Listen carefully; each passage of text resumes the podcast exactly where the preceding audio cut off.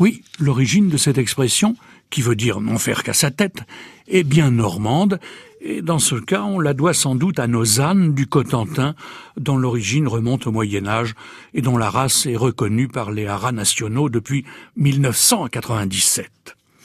L'âne du Cotentin, oui, cet âne qui porte une raie noire sur le haut du dos, tombant de chaque côté des pattes, une raie que l'on appelle la croix de Saint-André. Mais bon, côté tempérament, même s'il n'en fait qu'à sa tête, c'est quand même une bestiole qui est réputée pour être très douce et conviviale, mais qui n'aime pas rester seule. Autrefois, aux foires de l'Essai et de Gavray, il s'en vendait chaque année entre trois et quatre cents qui partaient dans toutes les régions de France. Aujourd'hui, je vous l'ai dit, étant donné son caractère doux et calme, même s'il est un peu têtu, hein, non seulement il est utilisé comme tondeuse, puisqu'il se régale en mangeant de l'herbe, mais il est évidemment de plus en plus associé au loisir dans le cadre du tourisme vert.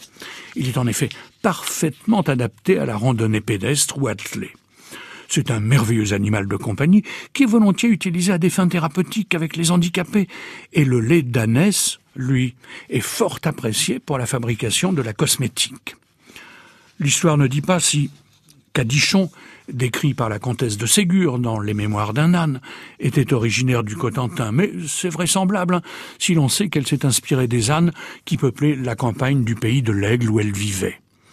Et celui que possédait Georges Clémenceau dans sa propriété de Bézu-Bernouville, c'était une ânesse d'ailleurs, et Clémenceau l'avait baptisée Léonide, du nom de la courtisane Léonide Leblanc qu'il connaissait euh, très intimement.